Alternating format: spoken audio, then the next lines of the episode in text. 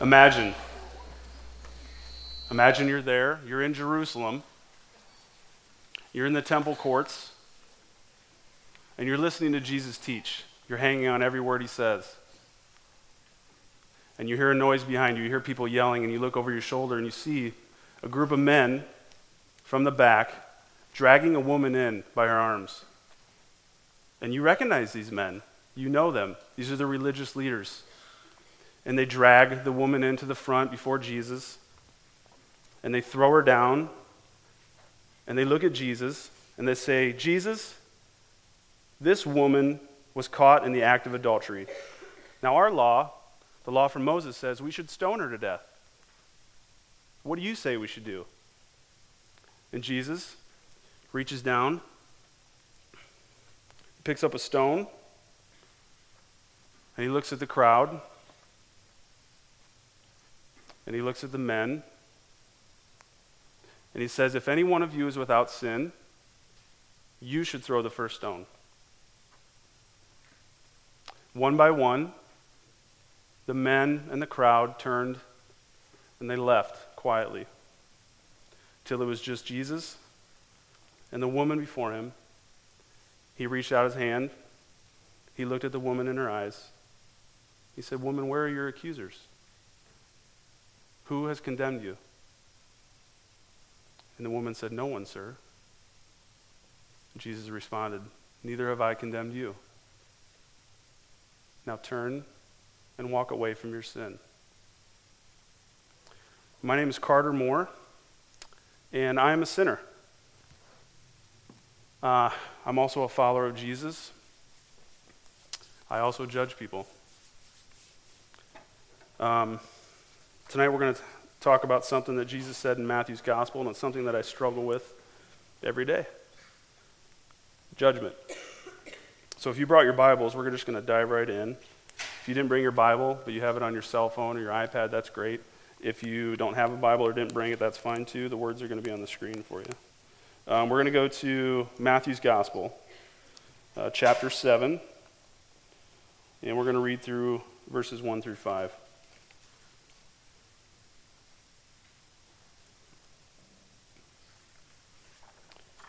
Do not judge or you too will be judged. For in the same way you judge others, you will be judged. And with the measure you use, it will be measured to you.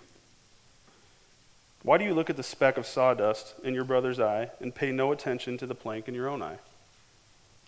How can you say to your brother, Let me take the speck out of your eye, when all the time there is a plank in your own eye? You hypocrite. First take the plank out of your own eye and then you will see clearly to remove the speck from your brother's eye. When I was 21, I became a follower of Jesus. And uh, for the first time, I started reading my Bible really with a hunger and a thirst to know what it meant. Um, but what I didn't have is I didn't have a, a mentor or someone I could go to in the church that could help me understand what the scripture was saying and how it applied to my life, even the context that it was in at the time. So what I did was I read it, I started memorizing it, and I thought I knew exactly what it meant.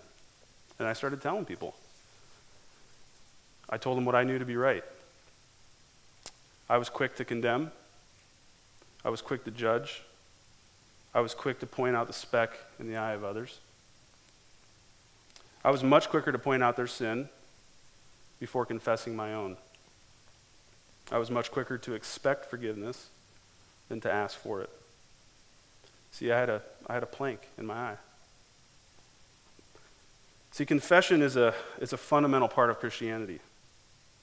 Um, I actually think we're really good at confessing sins right now in the American church. I think we're really good at it, just not our own.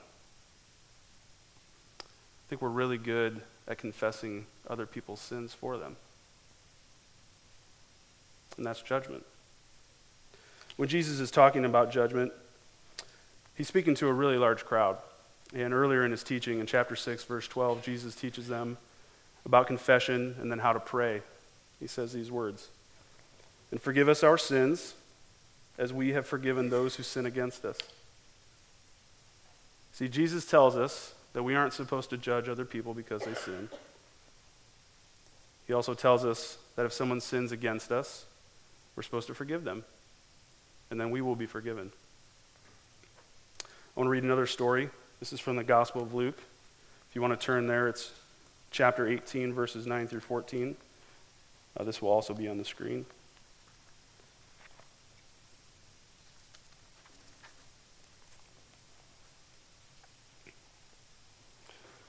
To some who were confident of their own righteousness, been there, and looked down on everybody else, been there too. Jesus told this parable. Two men went up to the temple to pray, one a Pharisee and the other a tax collector. The Pharisee stood up and prayed about himself God, I thank you that I'm not like other men robbers, evildoers, adulterers, even like this tax collector. I fast twice a week and give a tenth of all I get. But the tax collector, he stood at a distance. He would not even look up to heaven, but he beat his breast and said, God, have mercy on me, a sinner.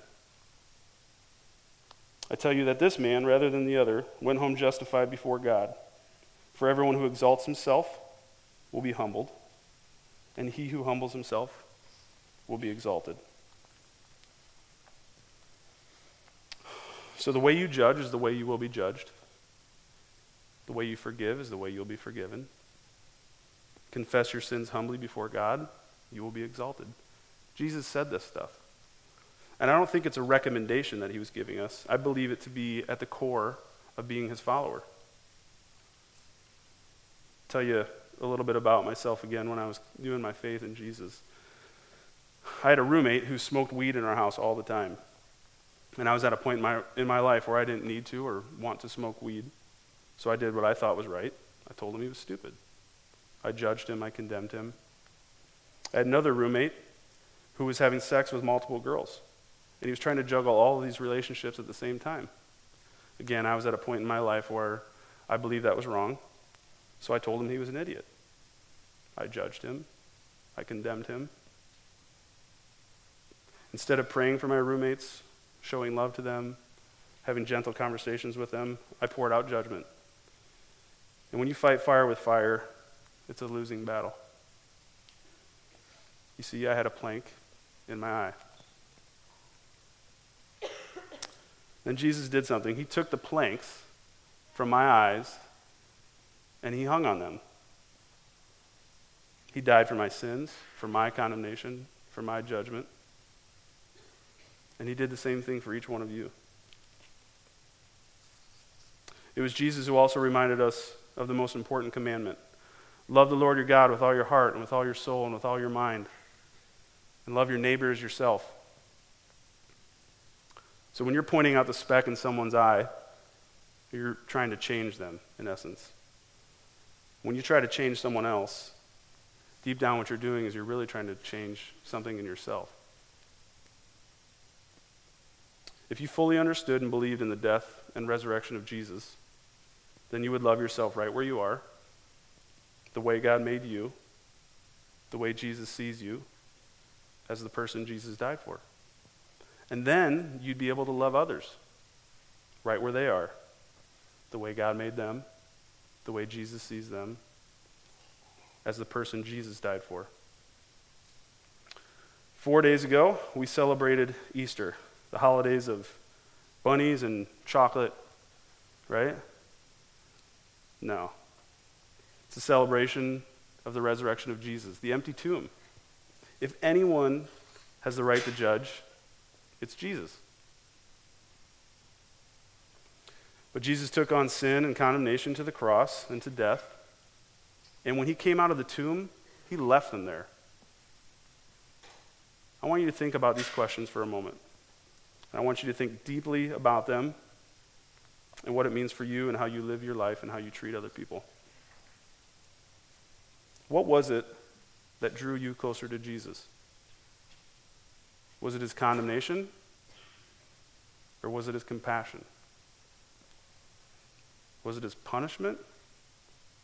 Or was it his perfect peace? Was it his heavy burdens? Or was it his gentle yoke? I want you to take a look at this video. I had done a lot of funerals when I was at Calvary. I would sit down with a family, and if they had a good relationship, they would talk on and on and on and on.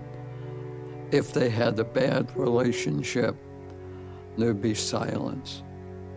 So I decided when I died, I didn't want people to be silent.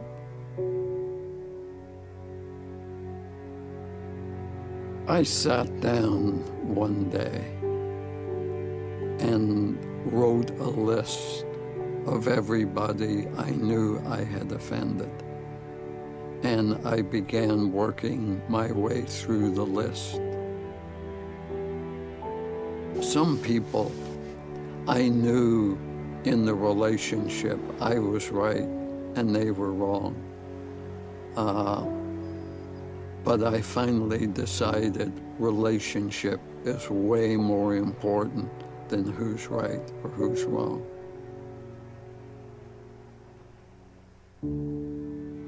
I think it's an issue of humility that you have to be willing to humble yourself and go and ask forgiveness. And most humans have a hard time with humbling themselves.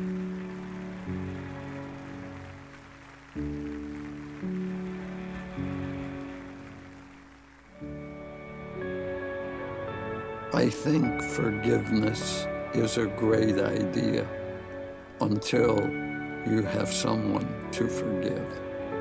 And then it's very difficult. You have to humble yourself. You have to admit you were wrong you have to look at the person in the eyeballs, and all of that's intimidating. Two years later, when I get a call from Ed saying he wants to come over and see me, I was curious to know what he would have to say to me. So when he walked in the office, he got on his knees and almost on his face and named everything that had been done against me, which I really could hardly remember, but now it's coming back to me. And the, and the word is betrayal and uh, marginalized, abandoned, uh, not mattering. So when he came in and asked my forgiveness, I realized that our relationship was being reconciled.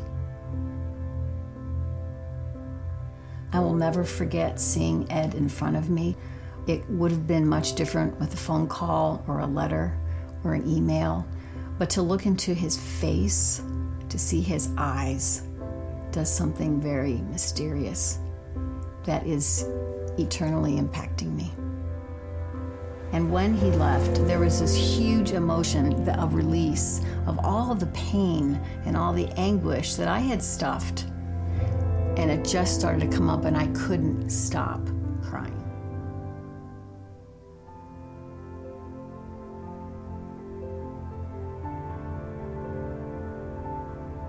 there are consequences to the choices we make. Forgiveness and forgiving people does not overrule those consequences, but it's still the right thing to do.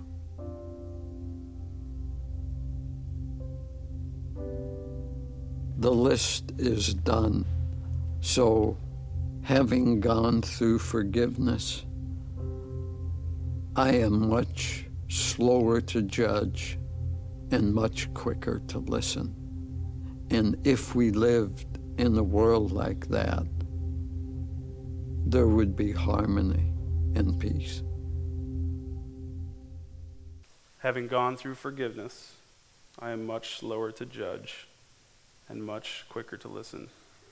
And if we lived in a world like that, there would be harmony and peace. Amen. I'm going to invite the band to come up now. And for the next few minutes, I want to give you guys an opportunity uh, to reflect on, on what you've heard. Uh, maybe you're at a place where you need to forgive someone. Maybe you're in need of the forgiveness offered through Jesus for the first time or the hundredth time. Maybe, like me, you need a reminder to take the plank out of your own eye. Maybe it's a reminder to not throw stones. Uh, Katie's going to sing a song for us.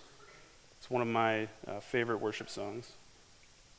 And there's a line in the song that says, It was my sin that held him there.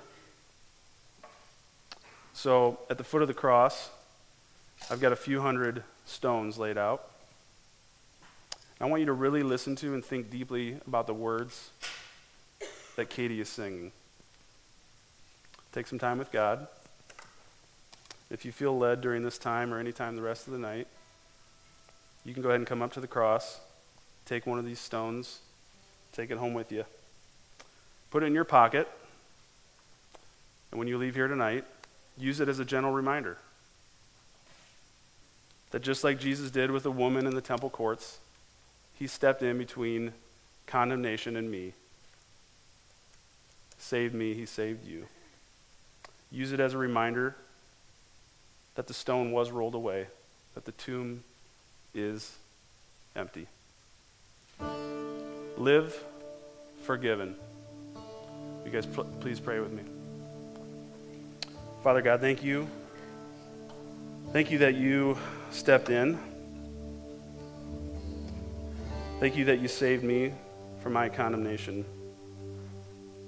Thank you that you saved the whole world through your Son, Jesus. Thank you, Jesus, for going to the cross, for suffering a death, pain that we can't even fathom, and for putting the exclamation point on it all when you beat death. We thank you, we love you. It's in Jesus' name we pray. Amen.